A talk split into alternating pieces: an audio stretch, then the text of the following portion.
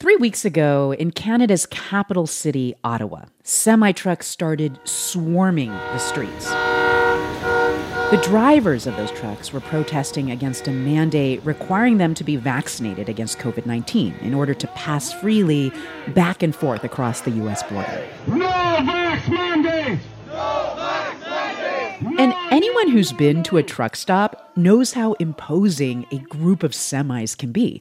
They were running their engines, honking their horns, and harassing shop owners who asked them to wear masks. Well, the situation at this point is completely out of control um, because the individuals with the protest uh, are calling the shots. That's the mayor of Ottawa, Jim Watson, speaking with a Canadian radio station two weeks ago. Uh, they have uh, far more people than we have police officers. Now, around the same time, Ottawa Police Chief Peter Sloly had an emergency meeting with the Police Services Board.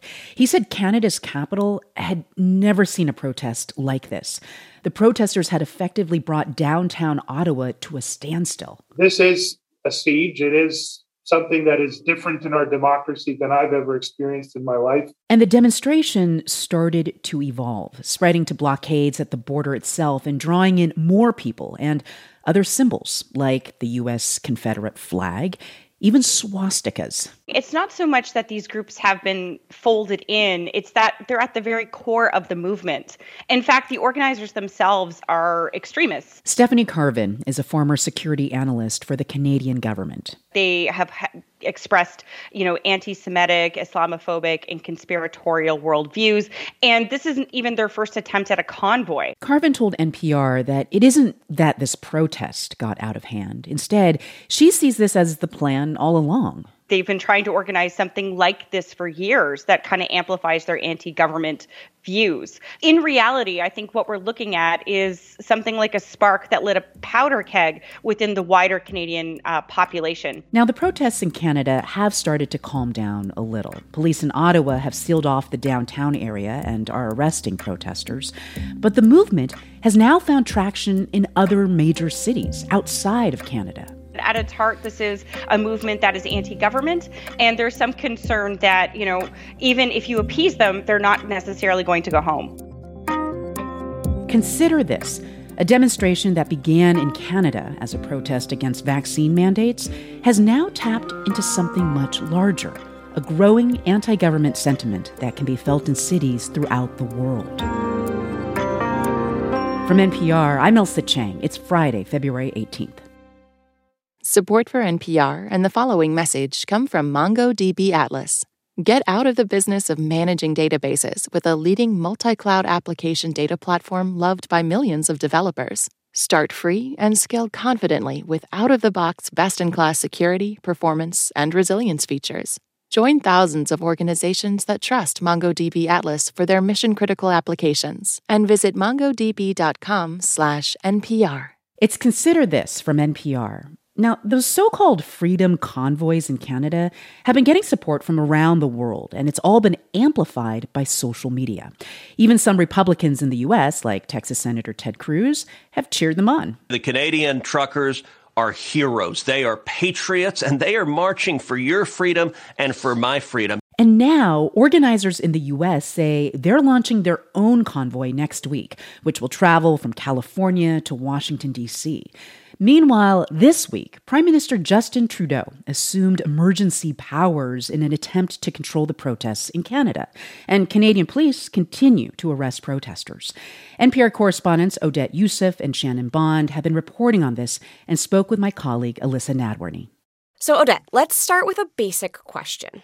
Who are these protesters? The shorthand has been trucker protests, but is that actually what we're witnessing? Well, Elissa, it began uh, with a small group of truckers that were protesting vaccine mandates in Canada. And, you know, it's a group that's largely not representative of truckers in Canada, where, you know, 90% of truckers are vaccinated. But this really gained steam when Fox News, right wing influencers and politicians like Rand Paul in the US started amplifying it. So it's really grown beyond just truckers. These demonstrations have included families with kids, people who are vaccinated but oppose vaccine mandates, and also some far right extremist and conspiracy theory elements. But Elissa, it's also worth asking about who's taken a role behind the scenes, uh, you know, not necessarily in the streets, but funding the truckers who protested in Canada.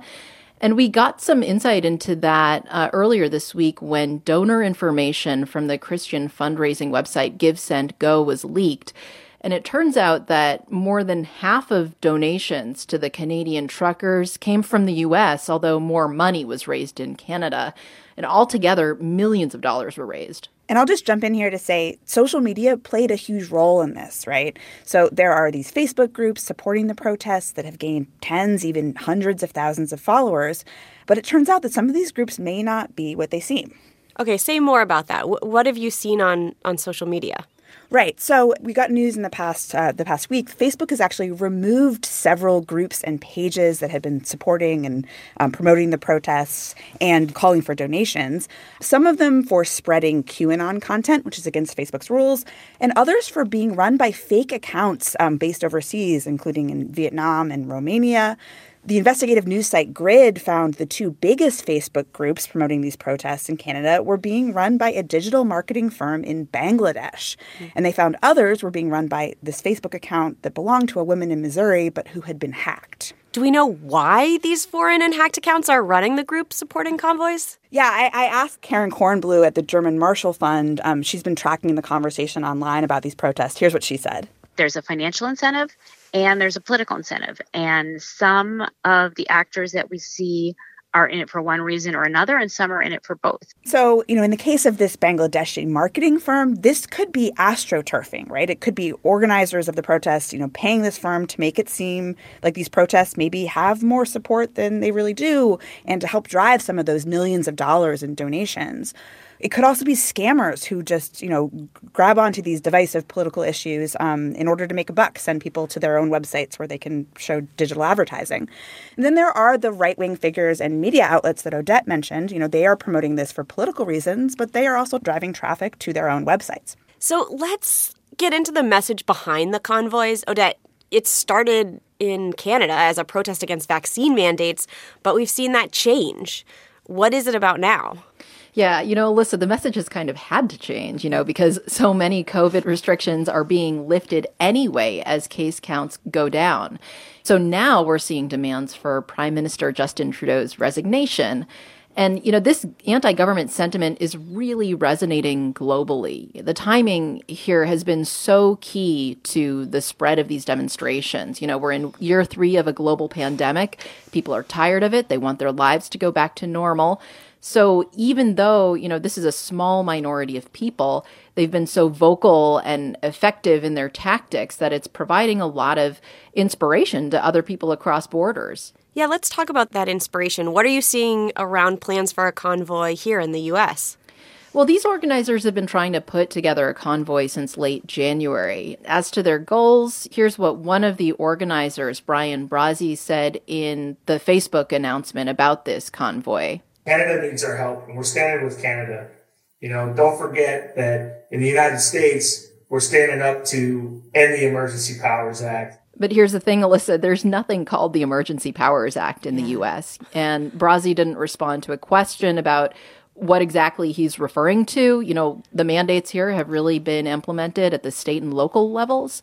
And it's hard to predict how this is going to turn out. Um, in social media spaces, you see a lot of enthusiasm for this convoy that they're planning, but also some paranoia about bringing something to DC. You know, there really hasn't been any large scale nationwide mobilization of the right in DC since January 6th last year, uh, largely because of fears over federal scrutiny. Shannon, considering so much of this is being organized on social media, how responsive are Facebook and other platforms? Well, you know, it's important to know here, you know, Facebook says it does allow criticism of government policies. You know, you can organize protests. That's not the issue here. It and other companies, I think, have learned a lot of lessons, you know, going back to the 2016 and 2020 elections, of course, January 6th. So now they have these rules in place against inciting violence, against fake accounts doing this kind of manipulation. But the question with these platforms always is how well are those rules enforced? Because ultimately, if you're not taking down these groups for breaking rules until they've already gained such a large audience, you know, how effective are the rules really? Odette, as we try to figure out the impact of these protests, What do we know about the influence of far right extremists? Yeah, you know, they've been a part of this. Just earlier this week, authorities arrested 11 people and seized 13 long guns at a demonstration in Alberta, Canada. And Elissa, you know, the images that police released of some of the equipment they seized reportedly included insignia of a known extremist group. I spoke with Amarnath Amarasingam. He's an extremism expert and a professor at Queen's University in Ontario. He says several people behind the Canadian movement are known Holocaust deniers, conspiracy theorists, and white nationalists, and that they've been looking for causes that would capture the wider mainstream imagination.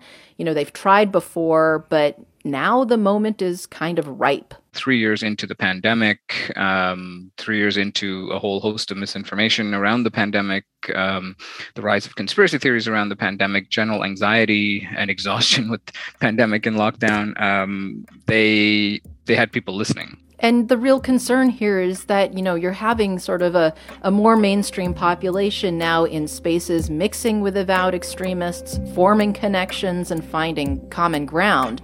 So Amarasingam says he's worried that even after these protests eventually die down, those connections don't go away and they could have a lasting impact on politics and elections. That was NPR's Odette Youssef and Shannon Bond. Additional reporting in this episode from reporter Emma Jacobs.